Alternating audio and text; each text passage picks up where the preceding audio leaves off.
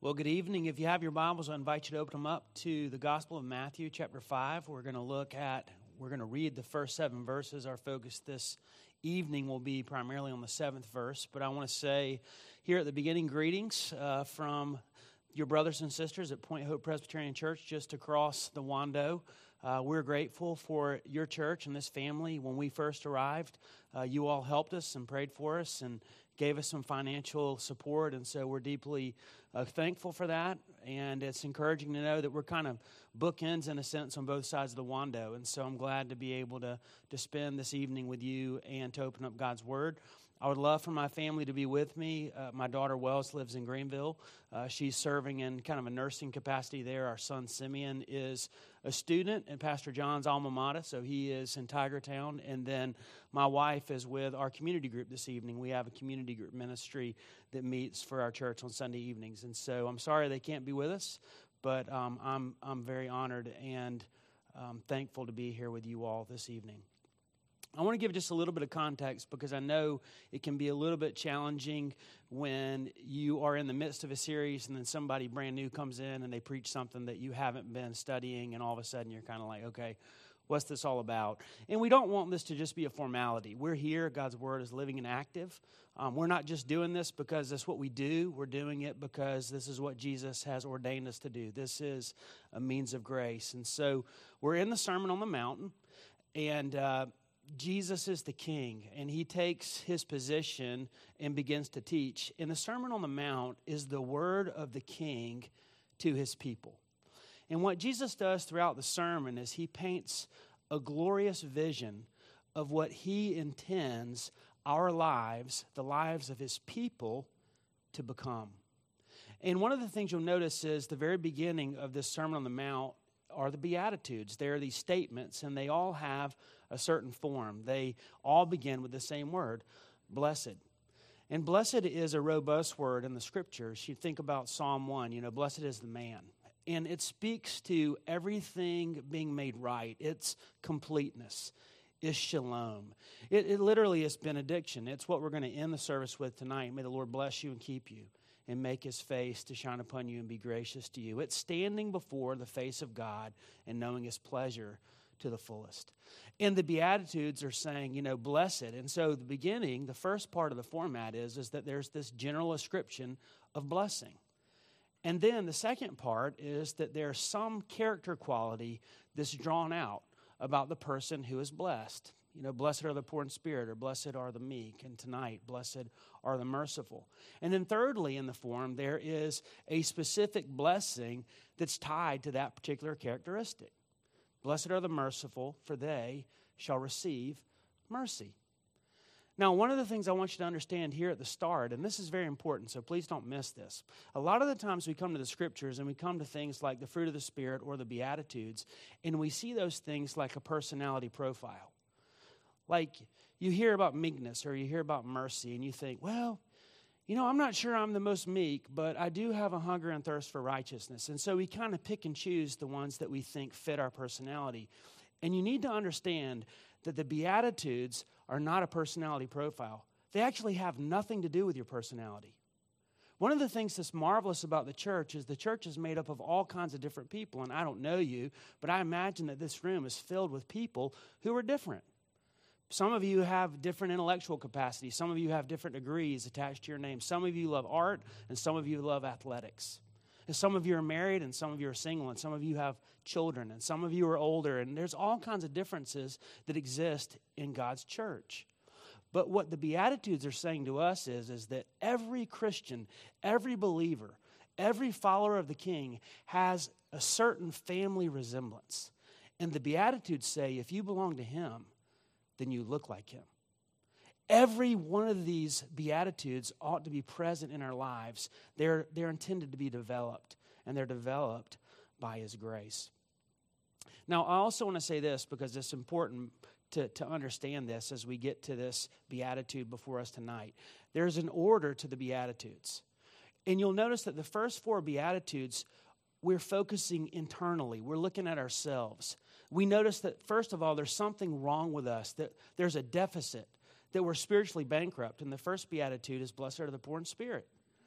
That We have poverty of spirit, that we are deeply indebted to our King, that we can't make ourselves right, which naturally leads to the second beatitude. How do we feel in light of that? Blessed are those who mourn. Our hearts are broken, our hearts are heavy. We mourn over our sin. And then there's this awakened awareness of what we need. We need meekness. Blessed are the meek, for they shall inherit the earth. Meekness is something that also that has to do with our lives, and then that leads to the next beatitude. Blessed are those who hunger and thirst for righteousness. Again, something about us. We're looking at ourselves, we're looking at our hearts. But then when we get to the beatitude before us tonight, there's a transition from an inward focus to an outward focus. It's an awareness of how the gospel changes not only how we see ourselves, but how we see other people. It changes our disposition towards other people, that we become those who are characterized by mercy. And so that's where we are this evening. So if you would follow along as I read Matthew chapter 5, the first seven verses. Seeing the crowds, he, Jesus, went up on the mountain, and when he sat down, his disciples came to him, and he opened his mouth and taught them, saying, Blessed are the poor in spirit, for theirs is the kingdom of heaven.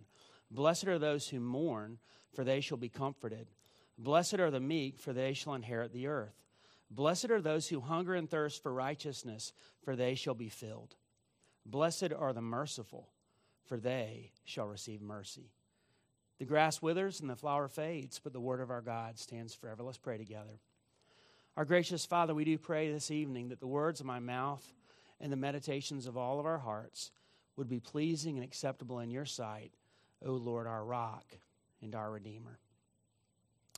Sinclair Ferguson, when he is writing uh, this preface for a work by B.B. Warfield, he notes that out of all of B.B. Warfield's greatest theological works, the one that he says has moved him, has had the greatest impact on his life, the one that he would call the crown jewel, is actually an essay.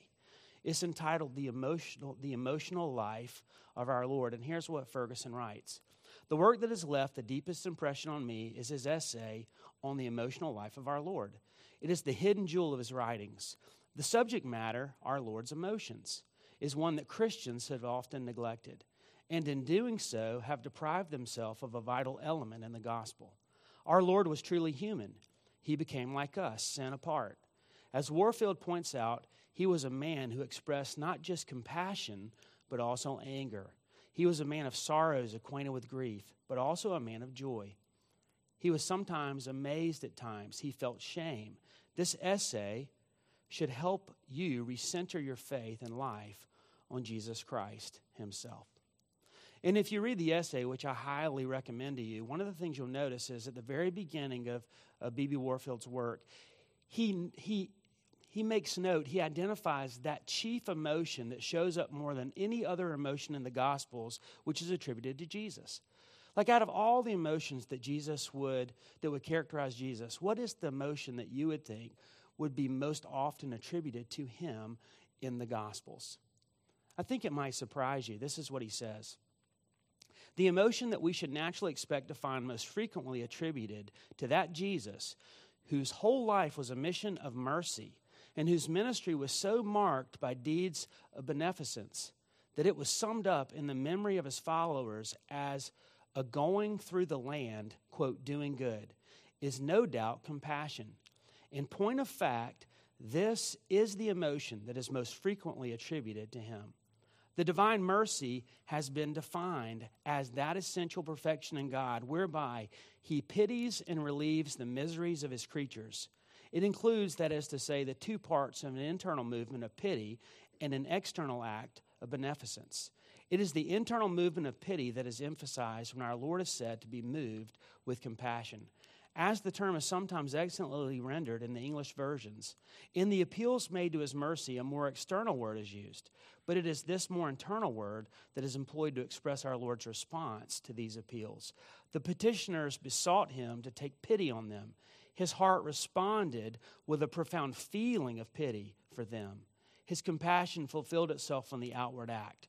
But what is emphasized by the term employed to express our Lord's response is, in accordance with its very derivation, the profound internal movement of his emotional nature. Out of all the, the emotions that would be attributed to Jesus, the one that's most often attributed to him in the Gospels is divine mercy.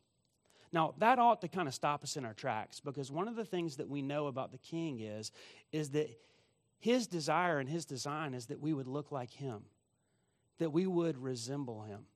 And I would suggest to you that that's not something that comes very easy to us. The uh, sanctification, as I know, and I know that Pastor Payne preaches this, you know, week in and week out, and I know that you all can probably quote the catechism just as well as I can.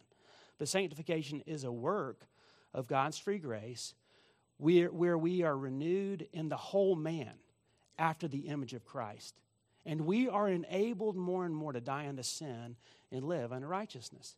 That the whole intent of Jesus the King is that we would look like him, which ought to cause us to think, well, if this is the if this is the emotion that's most often attributed to him, then surely it's an emotion that ought to be often attributed to us.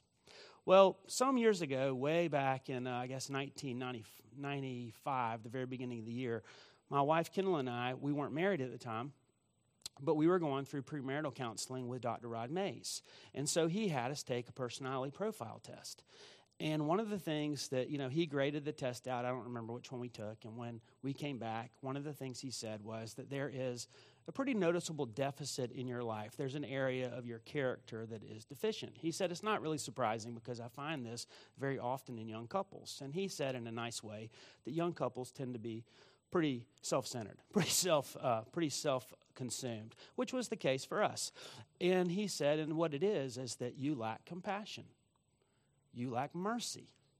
And I would suggest to you that I grew up in the church. I was a child that was raised in Second Presbyterian Church in Greenville, South Carolina, under the ministry of Paul Settle.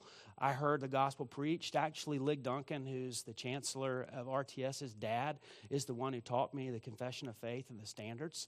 And I learned a lot of theology, and I had a lot of answers. But by the time I, I reached time to get married, the thing that I lacked was mercy.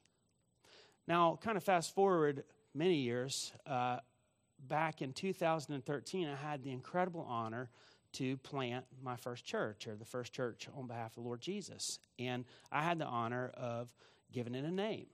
And I decided that, it's a long story which I won't get into, but the name of the church was Mercy Presbyterian Church. And I remember asking a pastor, well, excuse me, an elder friend, an older elder friend of mine, what he thought of the name. And I love this guy. I asked him because he always tells me the truth and he is a father in the faith to me. And he said, You know what? I don't like it. He said, It sounds too much like a hospital. And when he said that, I knew that was the perfect name because that's what I wanted it to be about. I wanted it to be a church that exudes that attribute, that emotion that's most often identified with Jesus. Now the problem with mercy is is that mercy involves messiness and mercy is back, you know, you think about the Karate Kid movie, mercy, mercy is for the weak and we don't like weakness, we like strength and we like winners and we don't like losers and so we don't like to deal in the area of weakness. John Stott says, "The world prefers to insulate itself against the pain and calamities of men." I'm not so sure the church is not exactly the same what I'm struck by is that emotion that's most often attributed to Jesus, I think perhaps, and maybe I would say especially in the Reformed Church, is the one that perhaps might be the most lacking. But it's very important because what Jesus is saying is that when mercy comes to us, it goes through us, and when it goes through us, there's mercy for us. And I want us to see all that together tonight. But essentially, the message is simple Blessed are the merciful, for they shall receive mercy. I want to talk about three things, and I'll try not to belabor the points. But I want us to see, first of all, what mercy is, secondly, what mercy does, and thirdly, why mercy matters. What mercy is, what mercy does, and why mercy matters. You know, what is mercy? And the first thing you need to understand about mercy is mercy is personal, mercy is directed at people people who have been created in the image of God. It's, it's compassion for people in need. It always deals with what it sees with regard to pain and misery and hardship and distress in other people's lives. Pain, misery, and hardship that's a result of the fall, that's a result of the sin. Sometimes the person's own sin, sometimes the sin of another person. But mercy is compassion towards that person. Martyn Lloyd-Jones says mercy is especially associated with men in their misery. Mercy looks especially upon the miserable consequences of sin, so that mercy really means a sense of pity plus a desire to relieve the suffering. It's a learned patience, it's a long suffering, it's, it's a tenderness, it's an empathy, it's a compassion. It's, it's kindness, but it's not just kindness, it's kindness to someone who's in the very pit of misery. The second thing about mercy is mercy is representational. And you might think, well, mercy is representational in the sense that we represent the king, that we are the body of Christ. And so we show mercy, we exude mercy on his behalf, and that would be true. But mercy is also represent, representational in the sense that think about where Matthew in his gospel says, Jesus says, I was hungry and you gave me something to eat, and I was thirsty and you gave me something to drink, and I was a stranger and you invited me in, and so forth and so, so on. And the person says, When did I see you hungry and give you something to eat? And when did I see you thirsty and give you something to drink? And then Jesus ultimately says, Whatever you did for the least of these, you did for me. It's representational. What we do for other people, there's a very real sense. We do it unto the Lord, we do it for Him.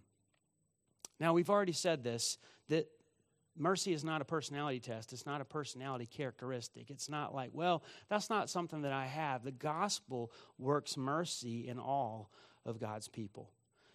And one of the things that's a mistake, particularly in our current culture, is to think that mercy is about being easygoing. It's like being laid back. It's being, you know, someone who's very calm. And that's not what mercy is. Mercy is very practical. C.S. Lewis, in his book, The Screwtape Letters, and I'm sure you're familiar with that, there's this, you know, older devil, uh, Uncle Screwtape, who's writing to his younger nephew, Wormwood. And he says this in, in the book. Screwtape writes to Wormwood because he's concerned that this, this you know, victim, this patient, is growing and something has to be done about it. And so Screwtape says this keep his mind focused on the inner life keep his mind away from the most elementary duties by directing it to the most advanced spiritual ones. You know, it's interesting because I think when we think about something like mercy, it probably doesn't get a lot of like airtime, a lot of heart time, a lot of meditation time in our lives because it sounds so weak. It sounds kind of limp. It's like we want something more than that. And yet, that's what the king wants for us. Now, lastly, I'd like you to see when we're thinking about what mercy is, is this mercy is costly. Mercy is costly, it's taxing, it involves effort, it involves sacrifice. It doesn't come easy. That's what mercy is. But secondly, I want us to consider what mercy does, and I'll go ahead and give you a little bit of warning. This is a longer point. The last one is shorter, so we're going to be in this for a little bit. But I want us to think for a few minutes about what mercy does. And I want you to think of this mercy is getting down on your hands and knees and doing something to relieve and to restore dignity in another person's life. Someone who is an image bearer, somebody whose life has been affected and broken, perhaps by their own sin or by the sin of someone else. Mercy relieves the consequences of sin. And I don't know, maybe that's something we have to wrestle with, but that's what it does. It does it in the lives of both the sinner and the person who's been sinned against. It extends relief, it helps, it cures, it heals. Now, what mercy doesn't do is mercy doesn't show up on the scene who's some, for somebody who's in the pit, somebody who's in misery, and say, My goodness, how in the world did they get themselves into this fix? I cannot believe that they got themselves into this mess. You know why mercy doesn't do that? Because what mercy does is it realizes that it could be you, that you could be in that pit. And if you were in that pit, you would need somebody that would come and relieve your suffering, someone who would come and offer relief, someone who would come and, and, and bring healing. What mercy does is it shows up on the scene, a scene that is very hard and very grueling and very distressful. And it says, How can I help? That there's two things, as we said earlier, and B.B. Warfield noted about Jesus and his exuding mercy, that there's something internal that happens. There's a feeling, there's a reaction that we have at the level of the heart when we see another person in misery and our heart aches and hurts for them. And then there's an outward external response where we go to work for them. One of the thing, one of the people that's kind of given me some help on this and some common grace insights, and I'm not sure if this is somebody that you know you're aware of or somebody that you would agree that you would benefit from, but I've found it to be great, greatly beneficial to me, is a lady by the name of Brené Brown. She's a professor at the University of Houston, and what she has done is a lot of research and a lot of studying, and she studies the she has studied the difference between empathy and sympathy. Now, I know we're in here and we could say at the end of the day it's just a matter of semantics and she's got the whole thing wrong. Perhaps she has. But I think there's something that we can learn from her. Now, of course, sympathy in the Bible includes empathy. We're going to talk about that in a moment.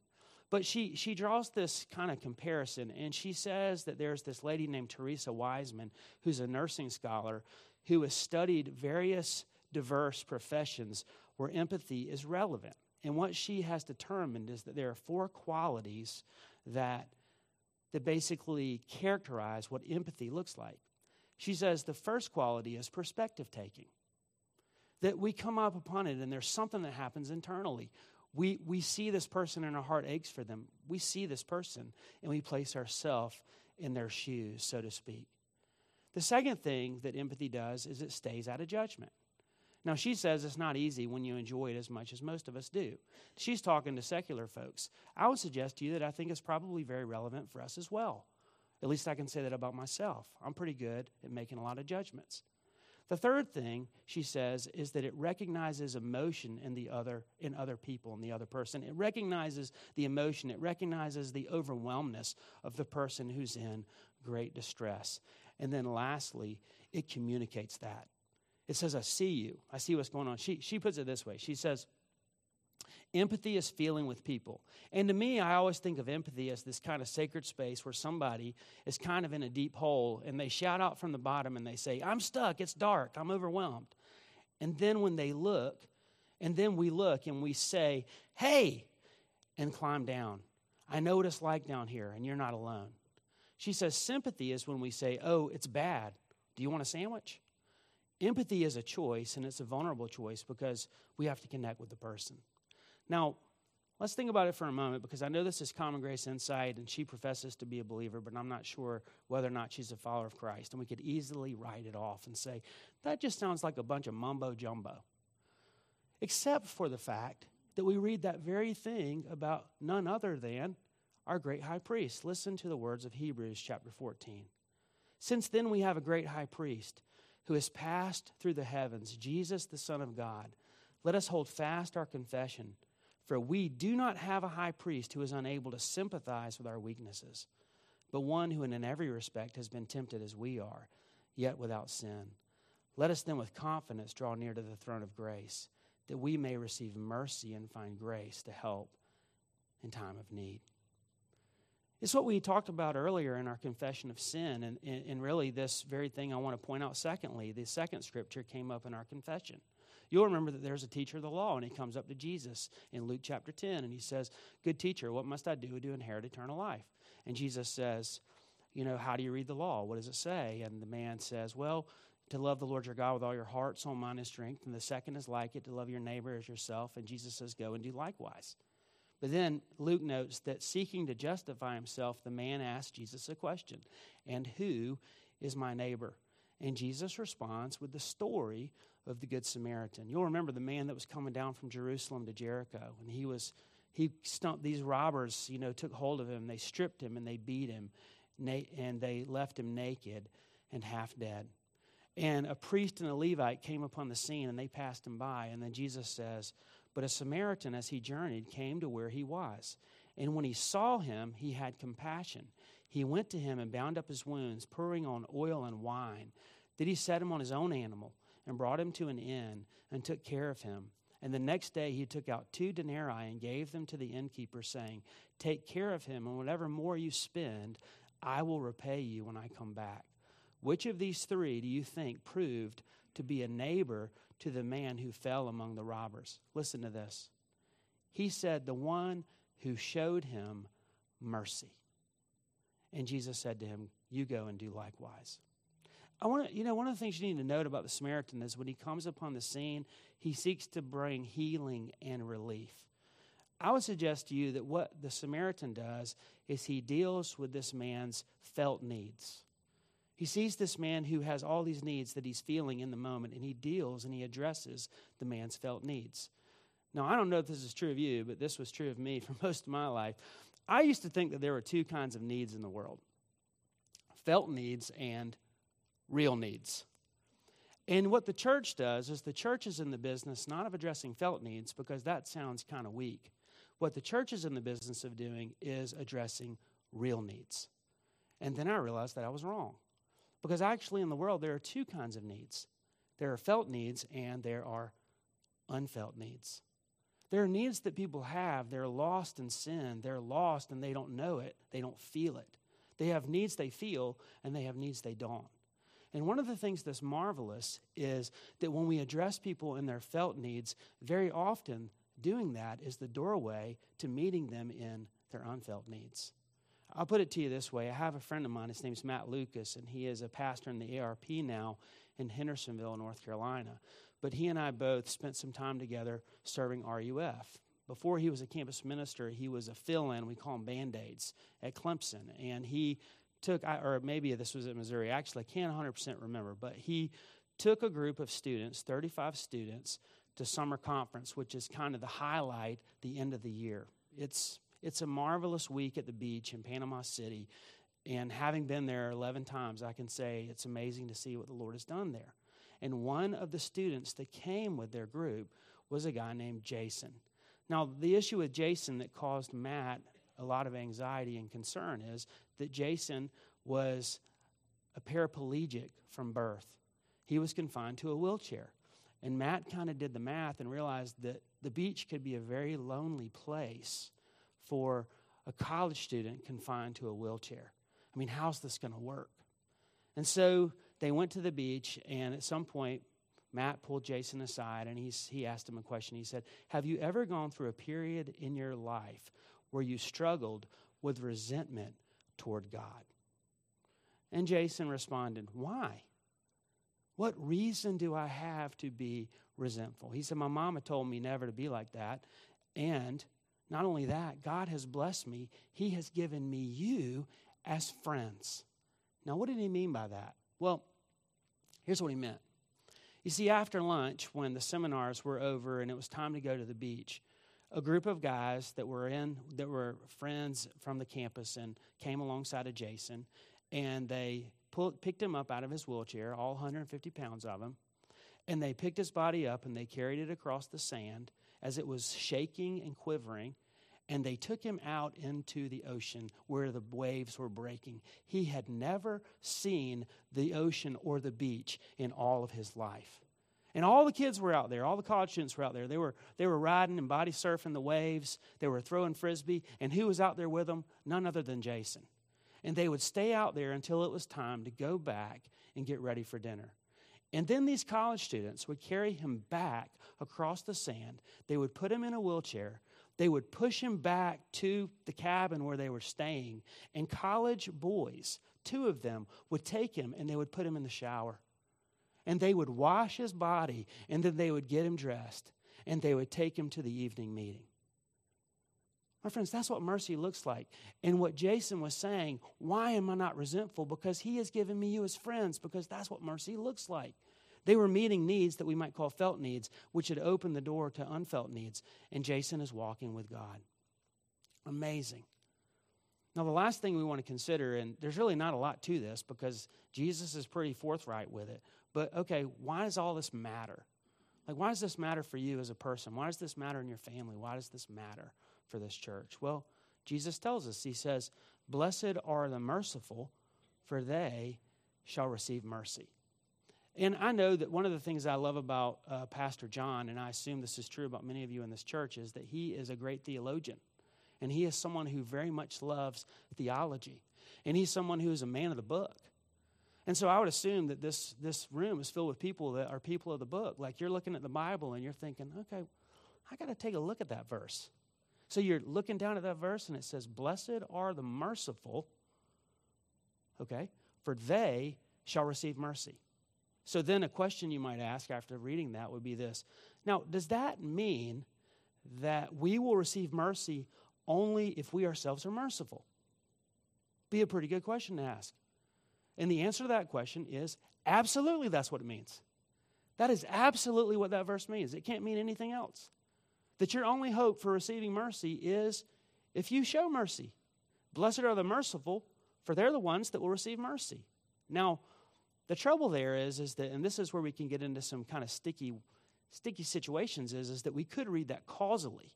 We could think that the reason that they're going to receive mercy is because they're those that show and demonstrate mercy. And it's not causal at all, because we already said this also in our confession of uh, this, this evening. That salvation is by grace alone, through faith alone, in Christ alone. It's, it's not that they have earned it, but the reason that they receive mercy is, is because they are exuding. People like that are imaging, they are reflecting the heart of the king, the character of the king. You see, if, if we're not merciful, we cannot have received Christ's mercy. Like if you're not a person whose life is characterized by mercy, then I could say it this way how can you say you've received Christ's mercy? But I would say it this way it's obvious that you haven't. You cannot have received it because when mercy comes to us, it goes through us. You see, we, we, we look forward to, if you have received His mercy, then you have this incredible hope that we don't have to fear what the future holds because we know that we have been washed in the blood of the Lamb. We know that Jesus on the cross said, It is finished, that there is nothing left to do. Jesus has paid it all. And we understand that we are poor in spirit. We mourn over our sin. We long for meekness. We hunger and thirst for righteousness. And therefore, we are those who show mercy. We have a disposition towards people in need. And we want to show them mercy because we know that it, it has been us. It could be us again. And so we have so much to look forward to on the last day at the judgment, we have nothing to fear. What do we have to look forward to? A God of mercy. Now, the struggle is, and it's not just a struggle, the hard news is, and the hard reality is this. But if you are not a person whose life is characterized by mercy, you have nothing to look forward to at the judgment because you will not receive mercy. There will be no mercy for you on the last day. There will be nothing but judgment. But thanks be to God that the Lord Jesus is the one, that God is the Father of mercies and the God of all comfort. And it was His design and it was His desire since the very before the foundation of the world that He predestined us to be adopted as sons. That He set His affection upon us, that He showed us mercy, and that as both Peter and Hosea say, that at one time we were those that were not mercy, and now we have mercy. We have mercy through God in Jesus. Let me pray for us. Father, we do uh, ask this evening that we would be people uh, that look like the King. And we know that there's effort involved, that it's not just that we sit and it happens. The Apostle Paul uh, instructs us to continue to work out our salvation with fear and trembling. But it is God who works in us to will and to act according to his good pleasure. And so, Lord Jesus, we ask by your Spirit that you might conform us more and more to your image, that you might uh, pull out the chisel when it's needed, that you would pull out the sandpaper, and that you would help us to become the people that you are redeeming us and have recreated us to be. And we pray that you would come quickly. And we ask these things in Jesus' name.